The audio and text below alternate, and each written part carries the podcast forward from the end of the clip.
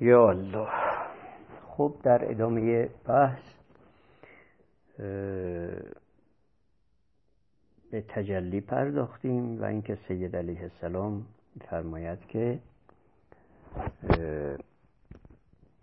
الوهیت و ربوبیت تجلی پروردگار هست.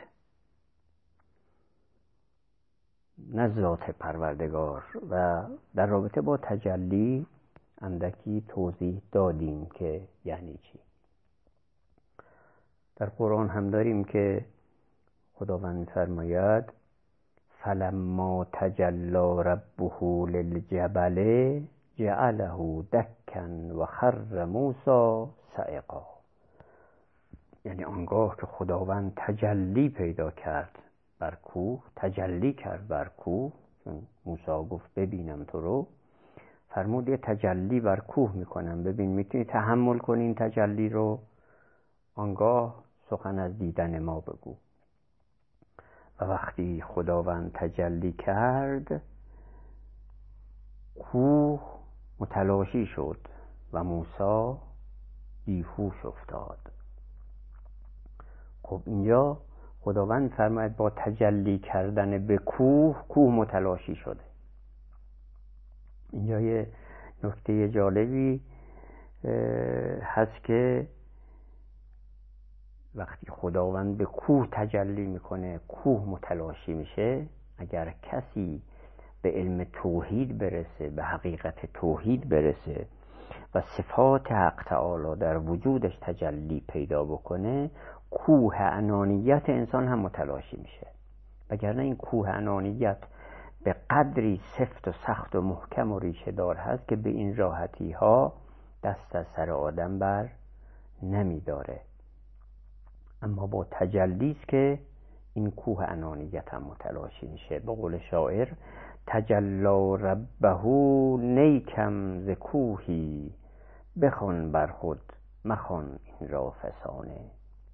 خدا با توست حاضر نحن اقرب در آن زلفی و بی آگه چوشانه. فرماید که همونطور که تجلی کرد پروردگار عالم کوه رو متلاشی کرد تو کمتر از کوه نیستی. سعی کن صفات پروردگار عالم صفات حق در تو هم تجلی پیدا کند و با این تجلی کوه انانیتت متلاشی بشه. یا طوری که اینجا سید علیه السلام فرماید با تجلی ربوبیت انسان فقرش برطرف میشه و به کمال می‌رسه. و با این کمال هست که از انانیت هم رها میشه. خب اما این حقیقت رو که ذات پروردگار عالم و کن حقیقتش غیر از الوهیت و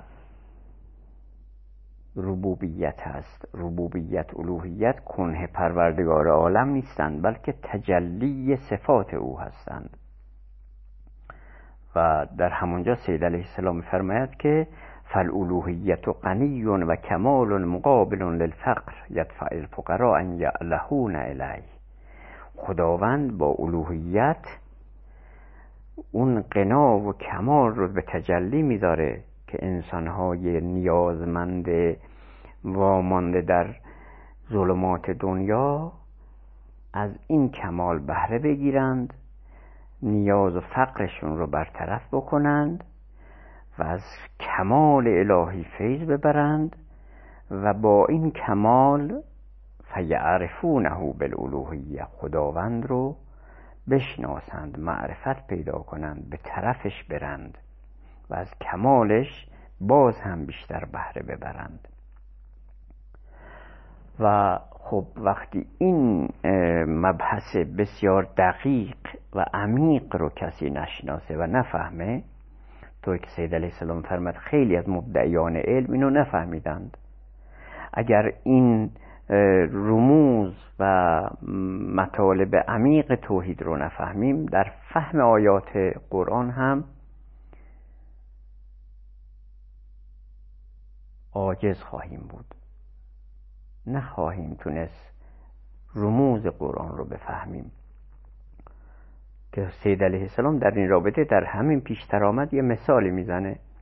میفرماید که این مدعیان علم که از حقایق توحید بیخبرند در تفسیر آیات الهی هم عاجزند. از جمله در این آیه که میفرماید هل ینظرون الا ان یأتیهم الله فی ظلل من الغمام من الغمام و و قضی الامر و الله ترجع الامور.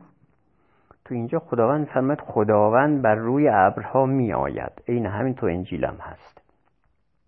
خب اونایی که حقیقت امر رو و کنه مباحث توحید رو درک نکردند در تفسیر این آیه عاجز میمونن. مسیحی ها میگن میگن که بله حضرت مسیح همون خداست که روی ابرها میان.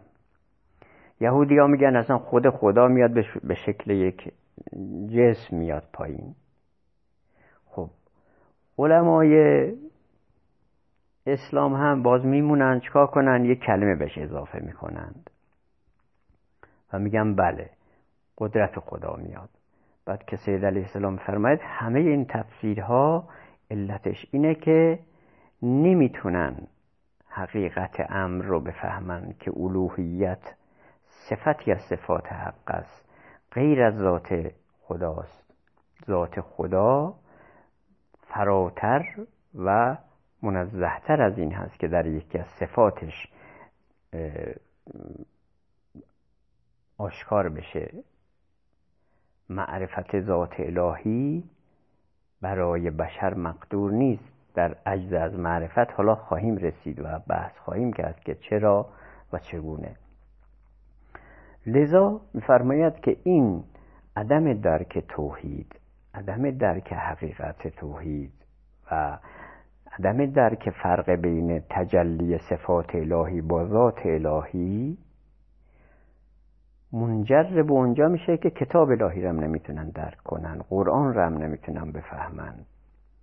من هنا کانت ضرورت و کتابت هذا کتاب در اولین پیشتر آمد سید علیه السلام فرمودن که به صورت سوال چرا این کتاب رو نوشتیم؟ ضرورت کتابت این کتاب چی بود؟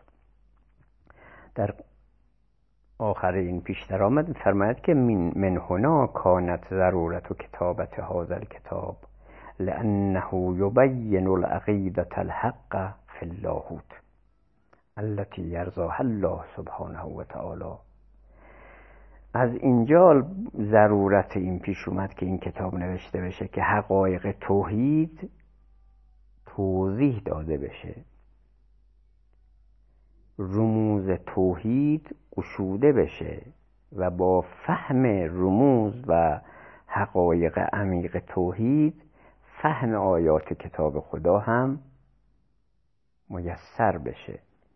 که مثال زدن این آیه رو نه مسیحی ها فهمیدن نه یهودی ها فهمیدن نه مسلمان ها چون کنه علم توحید به دستشون نرسیده. که حضرت رسول صلی الله علیه و آله و سلم هم حواله کردن به آخر الزمان که قوم متعمقی در آخر الزمان میان و می‌تونن این مبحث رو بفهمند. لذا فرماید من هنا کانت ضرورت و کتابت هذا کتاب از اینجا بود که ضروری بود الان این کتاب نوشته بشه و رمز و رموز توحید و مسائل عمیق توحید توش توضیح داده بشه باز بشه. کما و ارجو من الله ان یکون هذا الكتاب سببا لهدایت کثیر من خلقه. که میفرمایند امیدوارم این کتاب سبب هدایت گروه کثیری از خلق خدا بشه که طبعا اولین گروه انصار قائم هستند که باید وقت بذارن دقت کنن عمیق فکر کنن و این مطالب و این حقایق رو یاد بگیرند. تا صلاحیت انصار قائم بودن رو کسب کنند. بعد ان اضاعهم من یجهلون الحقیقه و یدعون انهم علما. این کتاب رو توضیح می نویسم تا حقایق آشکار بشه خیلی یا حقیقت رو بفهمن هدایت بشن و حقایقی که ضایع کردند اونهایی که جاهل به حقیقت بودند در عین جهلشون به حقیقت ادعای علم می‌کردند. و ارجو من الله سبحانه و تعالی ان یکون فی هذا الکتاب خیر و برکت و زیاده فی هدا. و امیدوارم که در این کتاب خیر و برکت قرار بده خداوند و هدایت هرچه بیشتر به خلایق از این کتاب نصیب بشه. که انشالله ما که هدایت شدیم الحمدلله الذی هدانا لهذا. خدا رو شد که ما رو هدایت کرد به سوی حجتش و شناخت حجتش. این توفیق رم خداوند عنایت بفرماید که این هدایت با نوشیدن از نهر علم قائم علیه السلام هر روز عمیقتر و بیشتر و بیشتر بشه. و نقص من ولال به کل من یقرأه. و هر کس که این کتاب رو می‌خونه از زلال و زلالت و گمراهیش کمتر میشه بر هدایت و روشناییش افزوده میشه. و یعم نفعه. و خداوند کمک کنه که نفع این کتاب رو عمومی کنه انشالله بعد از قیام که خلائق آزاد میشن و آماده آموزش های عمیق علوم الهی میشن این کتاب به همه خلائق عالم بعد از قیام تدریس بشه. وقد حاولت ما مکننی ربی ان اجعله مختصرا فی متناول الجمیع و سعی کردم که کتاب رو خیلی مختصر بنویسم تا در دسترس عموم باشه. که انشالله مطالبی که مختصر گفته شده و توضیح بیشتری لازم داره در ادامه با هم می‌خونیم و به توضیحاتش می‌پردازیم. حول الله و قوته. و قد حاولت ما مکننی ربی ان اجعله مختصرا في متناول الجميع فلا یسب على احد من الناس فهمه. که فهمشم انشالله برای هیچ احدی سخت نباشه چرا که به آخر زمان رسیده ایم.